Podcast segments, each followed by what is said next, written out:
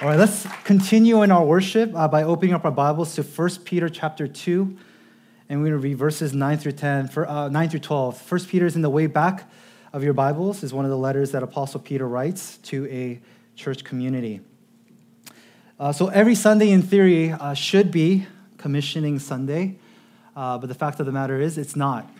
Uh, it's not true.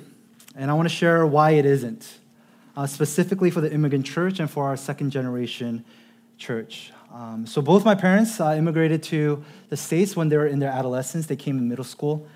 And, um, you know, they came with their family with, uh, families with little to nothing. Uh, they didn't speak the language. They're unfamiliar with American culture, uh, whatever that is. And they struggled to find a sense of identity and belonging um, as they worked for uh, as they worked you know odd end jobs my dad washed dishes at a fast food restaurant. He drives, drove school buses and my mom too just found whatever work that she could find.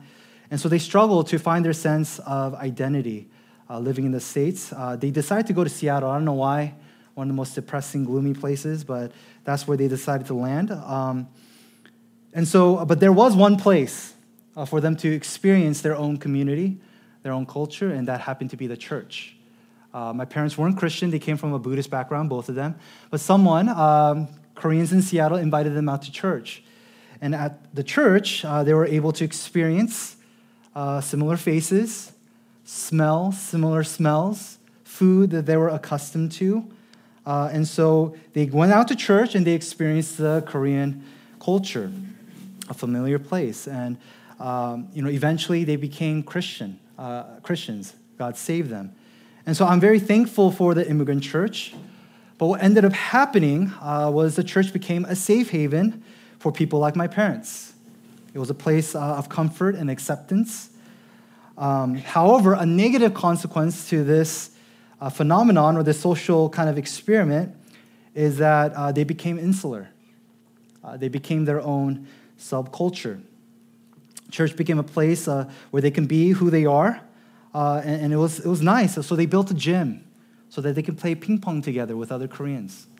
Uh, they built a huge cafeteria so they can cook, cook Korean food for Korean people. Um, they also created positions and status so they can experience leadership, positions of authority that they couldn't have in their small businesses. And so this was their experience of the church. And I'm making a generalization, but I think it's true for most immigrant church that the church became kind of this sub Christian culture uh, with little engagement with the community that they're surrounded with, whether it's with black, Hispanic, or even other Asians, or even the white culture. There's just no cultural engagement. They were looking to satisfy themselves in the church. Now, for many of us who are children of these parents, um, we can't help but learn from our parents and seeing how they did church, we learn from them.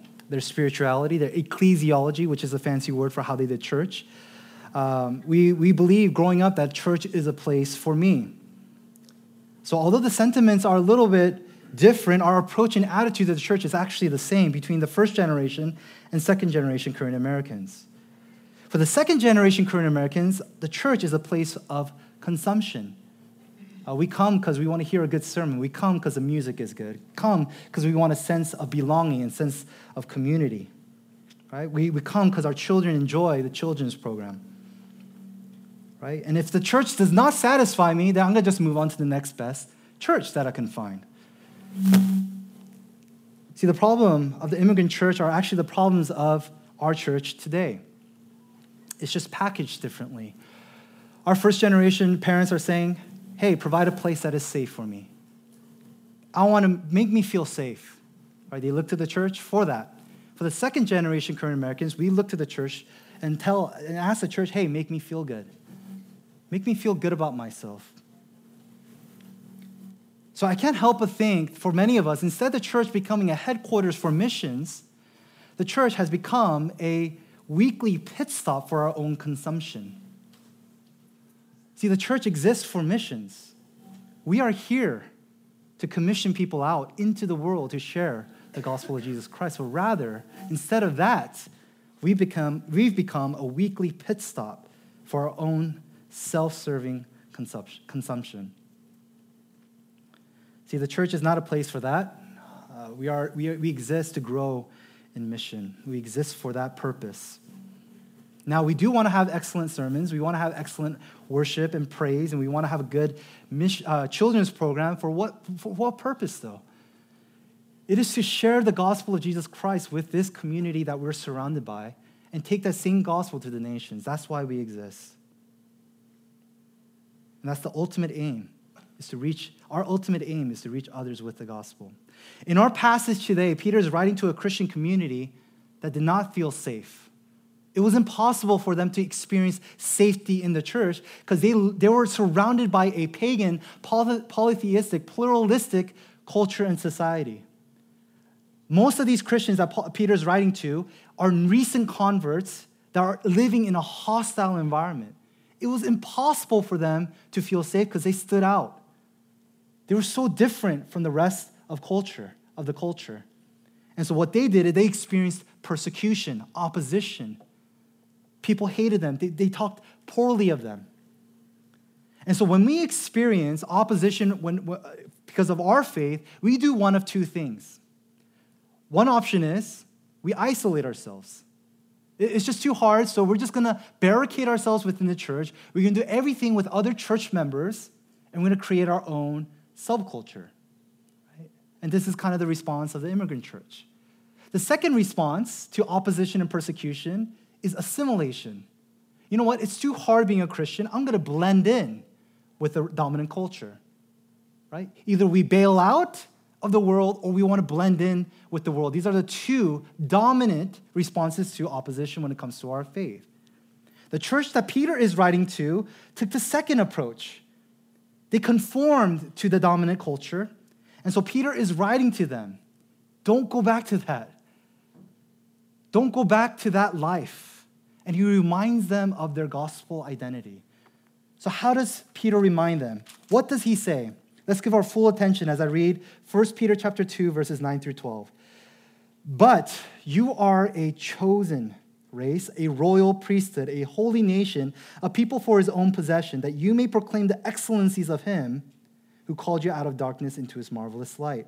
Once you were not a people, but now you are God's people. Once you have not received mercy, but now you have received mercy.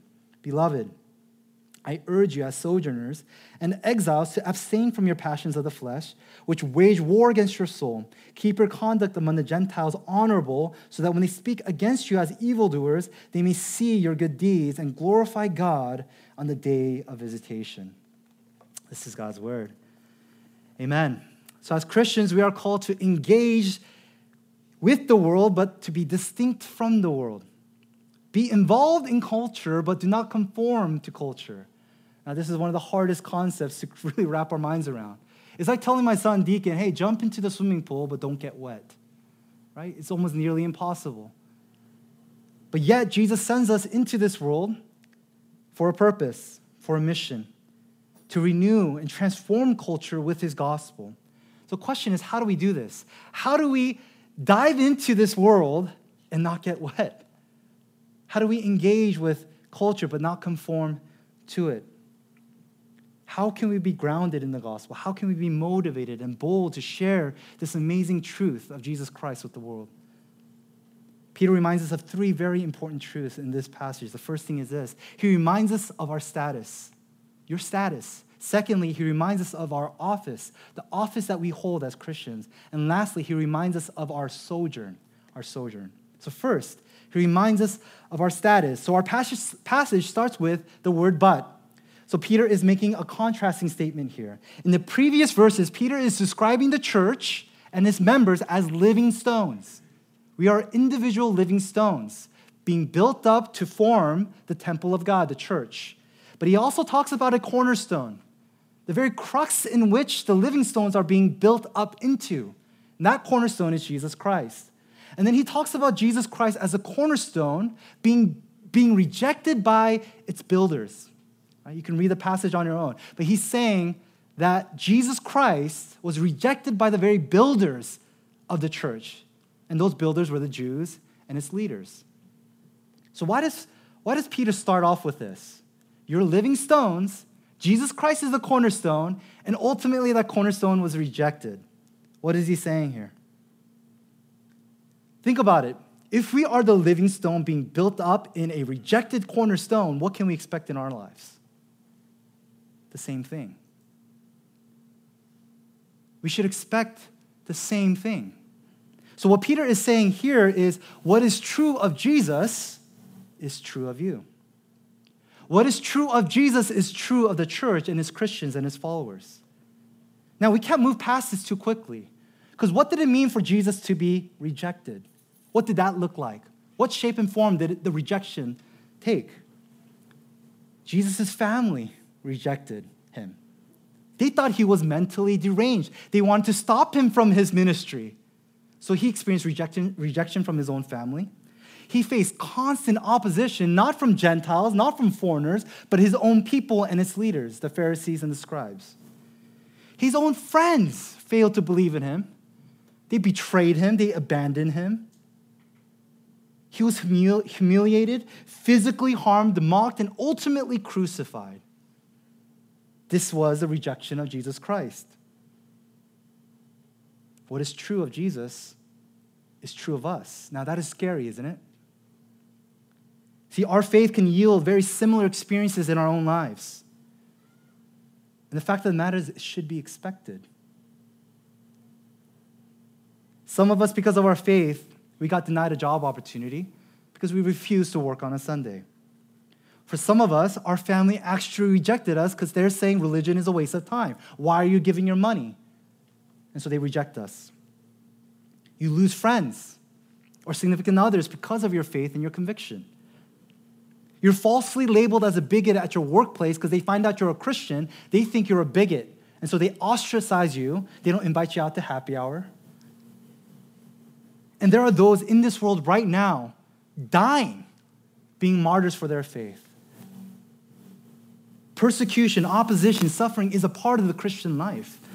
Why? Because our Savior, the one that we are following, one that we are united to, experienced it all as well. See, there are those in this room, and there are churches in America that don't teach this vital truth. Some Christians believe that if I believe in God, my life should be perfect. I should have good health, a good career, good relationships, my children should be perfect right? And you shouldn't expect anything less than the best of your best for your life because you are a follower of Jesus. Now that is a false understanding of the gospel. That is false. That is a lie. And so what happens when our faith doesn't yield those good things? We think our faith failed us. Or worst of all, we think Jesus failed us. Right? Don't be deceived. It's promised by Jesus himself that if you are following after him, if you carry his name with you, you will be rejected and suffer. See, Jane and I, we're going to celebrate um, eight years of marriage in, in, about a month and a half. It's crazy. Um, we've gone through our ups and downs. It hasn't been an easy journey. Um, but we always experienced it together, and that's what marriage is to become one right? When Jane gets a job, right? I'm happy because that money goes into our joint banking account, right? If I get a raise, Jane's happy because, again, it's going to our joint banking account. But at the same time, when one suffers, when Jane suffers, I suffer. When I suffer, Jane suffers. Case in point, last year around this time, I threw up my back horribly. I was bedridden for three days. Jane felt it because I was not able to help her with our two children, and she was even pregnant at that time. When I suffer, Jane suffers as well. Right? We make these crazy vows in, in marriage, right? Richer or poorer, better or for worse. What is that? What is that talking about? We're talking about we are now becoming one. What is true of Jane is now true of me. When she rejoices, I rejoice. When she suffers, I suffer. The same is true in our lives with Christ we are profoundly, intimately united to Jesus Christ by faith. It's a mystery. We don't understand it. But yet, the Bible tells us we are united. The same. That's why marriage is such a good illustration of what our relationship with Christ should be. So, what is true of Christ then should be true of us. But these Christians, they were caught off guard. They were caught off guard because they were facing opposition. They, they, what is this? They weren't, they were blindsided by this persecution. And their response to rejection was, I'm going to go back to that life. I'm going to conform to the dominant culture. So, Peter, explaining the truth of Jesus' re- rejection and ours, he's setting them up. He's setting them up for something greater, a greater truth. If it is true that what is true of Jesus is true of me, there's something that's even greater than the rejection that these people are experiencing. Yes, Jesus was rejected by men. Yes, you and I will be rejected. But, verse 9, but you are a chosen race, a royal priesthood, a holy nation, a people of his own possession, that you may proclaim the excellencies of him who called you out of darkness into his marvelous light. But, yes, it's hard, but know your status in God's eyes. Peter is essentially asking us what is the rejection from creatures compared to the acceptance of the Creator? What is the disapproval of man when you have the approval of God? You can't compare it. You can't. People may reject you, but God accepts you. You may be disapproved, but God approves of you. Why? Because of what Christ has done for you. But in God's eyes, right? When, when in the previous passage, Peter talks about Jesus as a cornerstone being precious and chosen. If that's true of Jesus, that's true of you and me. Precious and chosen. We are his prized possession. See, Peter is reminding these suffering Christians of their gospel status. This is who you are. Why be moved by subjective human opinion that can constantly change when the king of the universe claims you as his own? Why? Why, why be moved? See, the idol of approval and acceptance is a cruel religion. It is a cruel God. It will exhaust us, it will enslave us. There is no grace. Why is there no grace with the idol of approval and the God, God or goddess of acceptance? Because it's based on our performance. Your acceptance is based upon your performance. But get this not everyone look at your performance and deem it acceptable. So who can you appease? This is a God you cannot appease. It cannot sustain joy for us because it's not trustworthy. We can't bank on it. But yet, so many of us, and this is my, my, my struggle, this is my dominant idol. We crave the approval of others, thinking that it will satisfy. See, these, these Christians have forgotten this amazing truth. So they went to the dominant culture to find acceptance, all the while forgetting about their gospel status.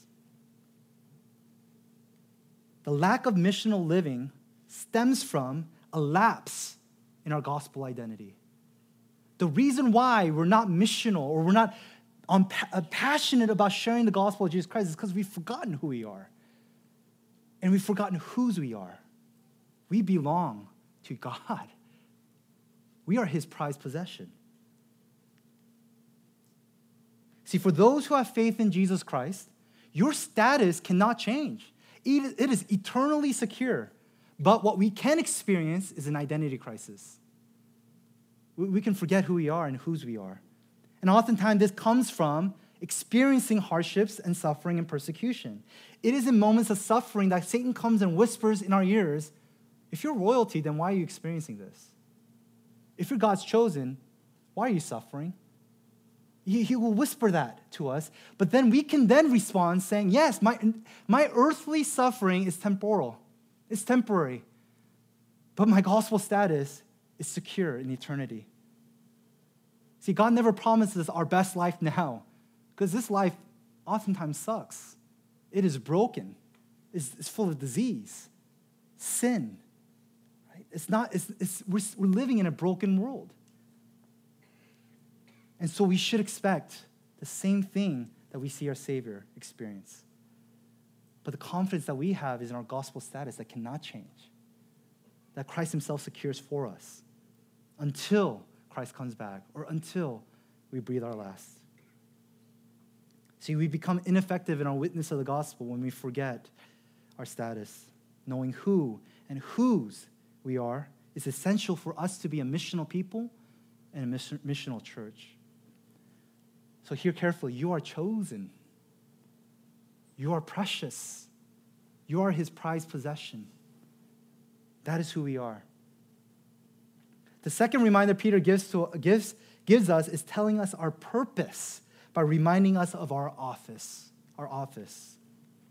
See, I want to take time to explain what it means to be a royal priesthood. See, in the Old Testament, God designated one of the tribes of Israel, one of the 12 tribes, the, the tribe of Levi, to carry, out the, to carry out the task of being a priest right? And priests were set apart. They were made holy, and they were designated for the, the work of the tabernacle. Now, the tabernacle is the older version of the temple. So this is, this is God's dwelling place. You can think about it as a church. And so these priests would have special roles and special access to God and to make sacrifices for people, to explain God's will, to explain the word. That was their task. But the funny thing is, they were never meant to, like the people of God were never meant to have a certain tribe to be a priest. It just was never in the plan.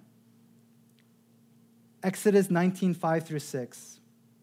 Now, therefore, if you will indeed obey my voice and keep my covenant, you shall be my treasured possession among all peoples, for all the earth is mine, and you shall be, you shall be to me a kingdom of priests and a holy nation.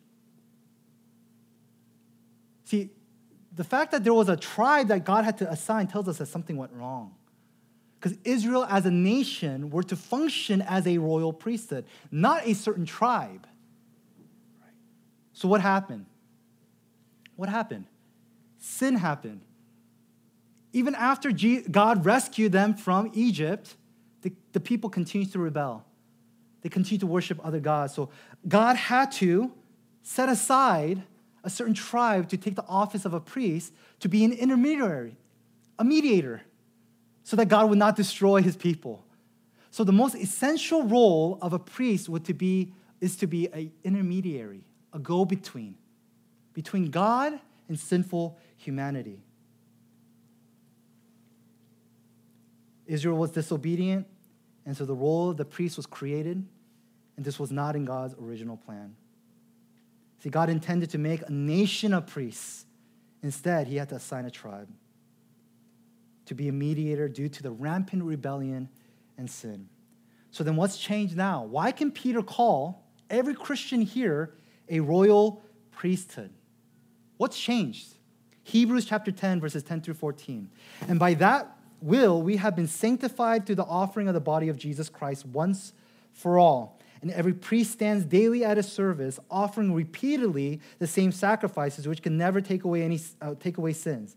But when Christ had offered for all time a single sacrifice for sins, he sat down at the right hand of God, waiting from that time until his enemies should be made a footstool for his feet.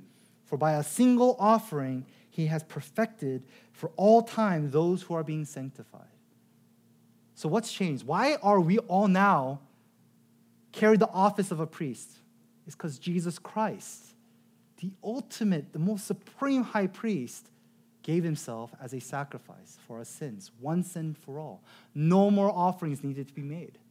See, under the, the priesthood of Levi, every year they had to offer sins, sins of atonement for their people. What would happen the following year? They would have to do it again, constantly reinforcing forgiveness for God, to, to, uh, to ask God to forgive them. It was not, the offering was every year had to be repeated.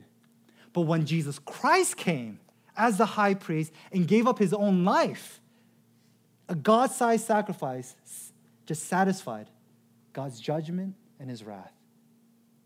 Jesus Christ, as a high priest, paid it all.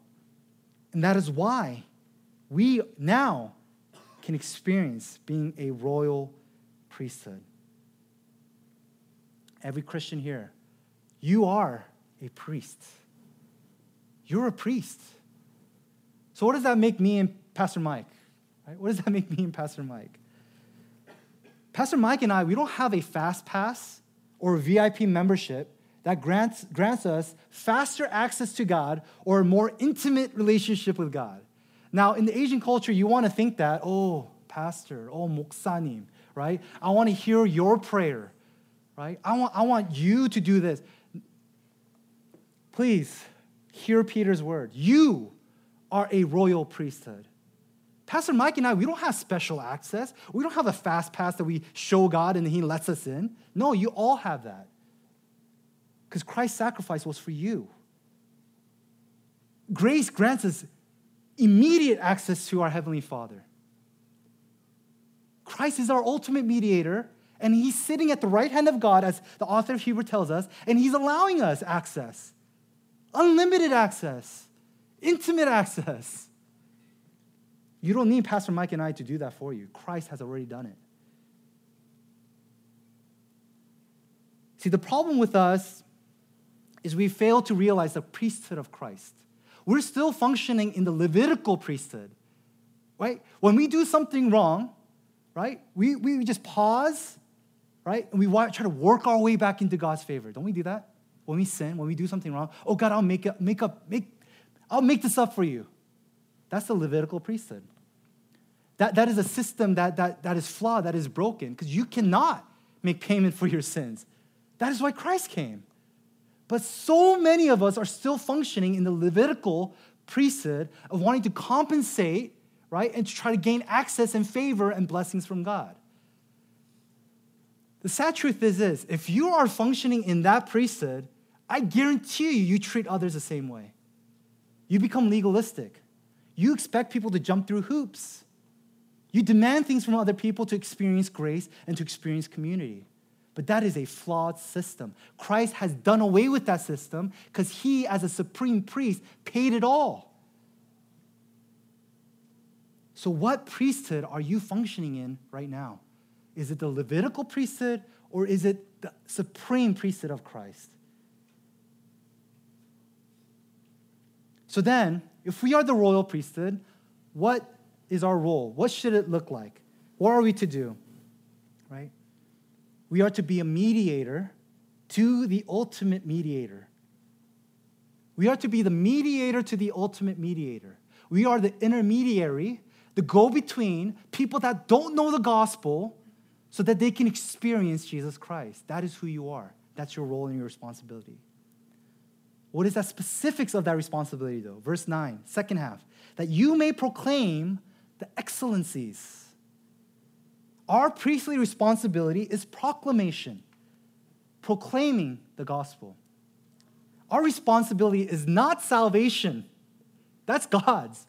Our responsibility is proclamation, sharing with others that Jesus Christ lived a perfect life, He died a sinner's death on our behalf, and He rose again reconciling us to God. That is the message of the gospel. Right? In Him, you can experience forgiveness. In Him, you can experience redemption. You don't have to be desi- uh, defined by your past sins. You can be a new creation in Jesus Christ. That is the message of the gospel that we are to proclaim to the world. That's our responsibility. That's the message that we've been entrusted to. So it's the message that saves, not the, me- not the messenger. Now, this should give us comfort, especially those going out on missions. We are not the Savior. We're carrying the message about the Savior. So the power is in the gospel to save, not us. So the goal of mission then essentially is worship. We want others to worship Jesus Christ.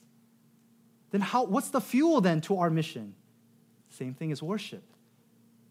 Worship is going to fuel missions. When we delight in the work of Jesus Christ, when we understand how amazing our gospel status is, then we want to go and share. That's how it works, guys. Uh, mission exists because worship doesn't. And that is why Peter is wanting to stir up worship in these Christians that have forgotten the gospel status. That's why in verse 10, he reminds them of who they once were. Right? Once you were not a people, but now you are God's people. Once you had not received mercy, but now you have received mercy. The reason why he's sharing this is they've forgotten what their status was before Christ sinners, enemies. wrath deserving, hell deserving individuals. God plucked them from hell and saved them. He relentlessly pursued after them when they weren't even looking for him. That is the gospel message. So he's saying, You were once not a people, but now you are. You did not have mercy, but now you have mercy. What is he trying to do? Stir up worship, delight, joy. So that they can proclaim the excellencies of this amazing message. See, brothers and sisters, we were once alienated from God, unfit to be his people. We are deserving his judgment, but God saved us despite our sin. Despite our sin. Even while we were still sinning, He saved us. He made us into a people that we could not create for. We could not make ourselves the, the, the, people that He prized. He did that for us. This is the radical nature of the gospel. If we know this, we cannot be lackluster. We cannot be passive. We cannot just say, oh, cool. No. This is a radical change that we experience. So, first is proclamation. Secondly, it's demonstration. As a royal priesthood, we have to proclaim, but we are also called to demonstrate. Verse 11 Beloved, I urge you as sojourners and exiles to abstain from, your passion, from the passions of the flesh, which wage war against your soul. Keep your conduct among the Gentiles honorable, so that when they speak against you as evildoers, they may see your good deeds and glorify God on the day of visitation. See, as royal priesthood, we are called to live set apart, differently. We are, we are to be distinct from this world. Right? We are, we are, to call, we are called to live, live distinct from this world, free of worldly passions. Right? We're, we're not bound by anything in this world. And we are to be ambitious to do good. Ambitious to do good. That is our responsibility, is demonstration. So I know today's commissioning Sunday. We just commissioned several individuals to go out, but I want to commission all of us today. Every one of you, I want to commission you. Your mission is to your family, in your workplace, your school, your friends, every arena and space in which God has placed you in be a royal priesthood. When you have the opportunity, proclaim the excellencies of Christ. And always do good, because everyone is watching us. Lastly, P- Peter reminds us of our sojourn. I love this word sojourn because it helps us navigate and how to live in this world as a Christian. Sojourn, it means a temporary stay, right? Another translation will say aliens and strangers. That's who you are as a Christian. Now, I know there's a lot of talks about immigration and those seeking asylum in the news today, uh, and my heart breaks for what's happening. And I just want to say an over, oversimplification of, of the word can do uh, various harms uh, to the church and to those that we want to preach the gospel to. The Bible does not command us to obey laws that are immoral and unjust. Yes, we are to honor those that are in leadership. And yes, we are to follow the rules of the land, but it does not tell us to blindly obey immoral and unjust laws that tell that it's okay for children to be separated from their parents. That's immoral, that's unjust. That's a whole nother sermon, but I just want you guys to know that the Bible does not advocate that. As Christians, we should not encourage those that believe in that. But to go on, you know, there are many living in America um, trying to find their footing and a place. And this is the immigrant story. And for us who are Korean American or Asian American, or uh, even if you're black, Hispanic, whatever it is, we are bicultural. So we're, we're, we're trying to figure out what it means for us to be an American, whatever that means. And, and every, every group defines what it means to be an American in their own ways. We don't even know what it means, right?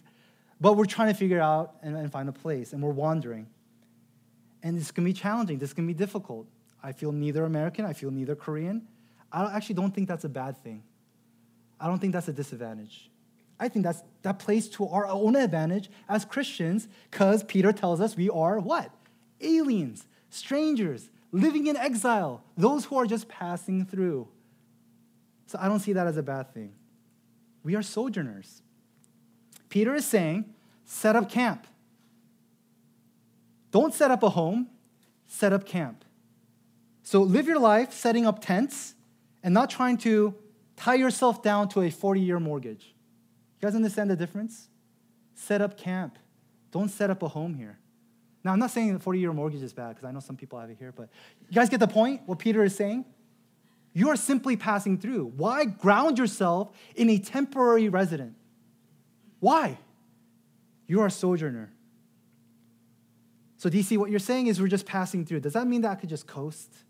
Does that mean I could, I could just be careless? No. Again, we have a purpose in our sojourn. What we do matters in this world. But what he's telling us is we should not hold so tightly to the world and all its pleasures that it, that it offers because one day it will pass by. Everything that we experience your car, your home, your job, your reputation, your status all will pass away. But what, would rem- what will remain is the souls of six billion people that are living in this world. The soul will live on.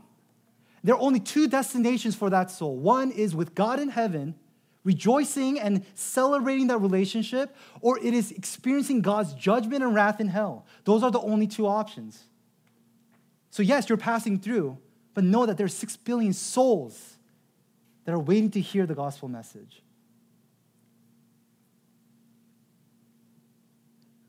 See, it's when you think you have something to lose in this earth that our missional pursuits weaken. Right? It's when we think, oh my gosh, there's so much I can lose in this earth, in this world. If you're consumed with this world, then how can you be a mission? How can you be missional? It's when we understand that everything is secure for us in Christ and that we have nothing to lose but everything to gain. That's when our missional fervor increases, doesn't it? We have nothing to lose. Our reputation, what? No, I'm chosen. I'm a, I'm a prized possession. An inheritance or, a worldly possession? No, Christ has secured for that. We have a place waiting for us in heaven. We have nothing to lose. We have everything in Christ. Please listen very carefully. The fact that we are chosen means that there are others that are chosen in this world. There are others chosen in this world yet to hear the gospel message. It might be your neighbor, it might be your classmate, your cousin, a coworker, or a friend. Our job is not to determine who's chosen, right? That's not our job. That's God's job alone. Our job is to share the message to the chosen. So, so many Christians, we get caught up in this doctrine of election thinking, oh, is that person elect? Is that person elect? That is not the point of the doctrine of election.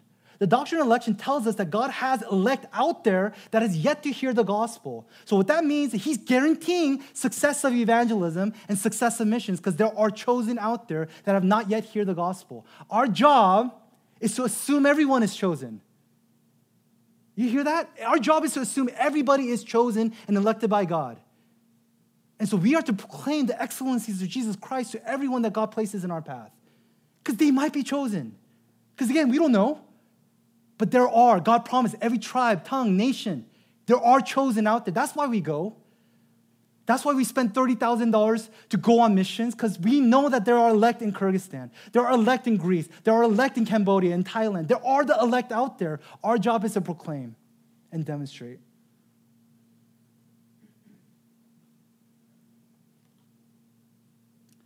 See, in the gospel, God makes so much of us. He makes much of us but ultimately for us to make much of him.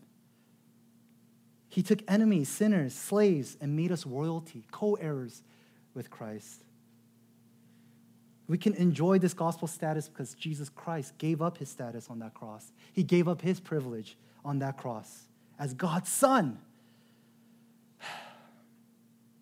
He was one with God, but experienced alienation from God, experiencing his wrath and judgment on that cross so that we can be his precious and prized possession. Mercy was withheld from Jesus so that we can experience mercy forevermore. This is the gospel message. Brothers and sisters, remember who you are and whose you are. Our gospel status came at a high cost. Jesus gave up his status on that cross so, he, so we can experience his status. You are a royal priesthood. You have immediate, intimate access to the Father. And you now act as a mediator for those that don't know who Jesus Christ is. and we point others to the ultimate mediator. Proclaim the gospel, demonstrate it. And lastly, be reminded that we have an eternal place that is secure. There's nothing we can lose in this earth that we don't already have in Christ. Let's live this temporal, earthly life in a way that points others to the eternal life in Christ. Let's pray. Father, we thank you so much. Although we were not your people, you made us your people. Although we were deserving of your wrath, you, get, you made us recipients of your mercy. God, who are we? Who are we that you would choose us? Fill our hearts now with an amazing sense of gratitude, of thanksgiving. For we experience your grace. We are now your beloved. Help us, Lord, to live this sojourn well. Help us to proclaim your excellencies and demonstrate what it means to live a gospel centered life. As we go into this week, into our respective homes, the workplace, schools, God, that you would glorify yourself through us. Help us to be a church that is missional, that it's not just a program, but every Sunday is commissioning Sunday. Glorify yourself. Make us more like your Son. We thank you. It's in Jesus' name we pray.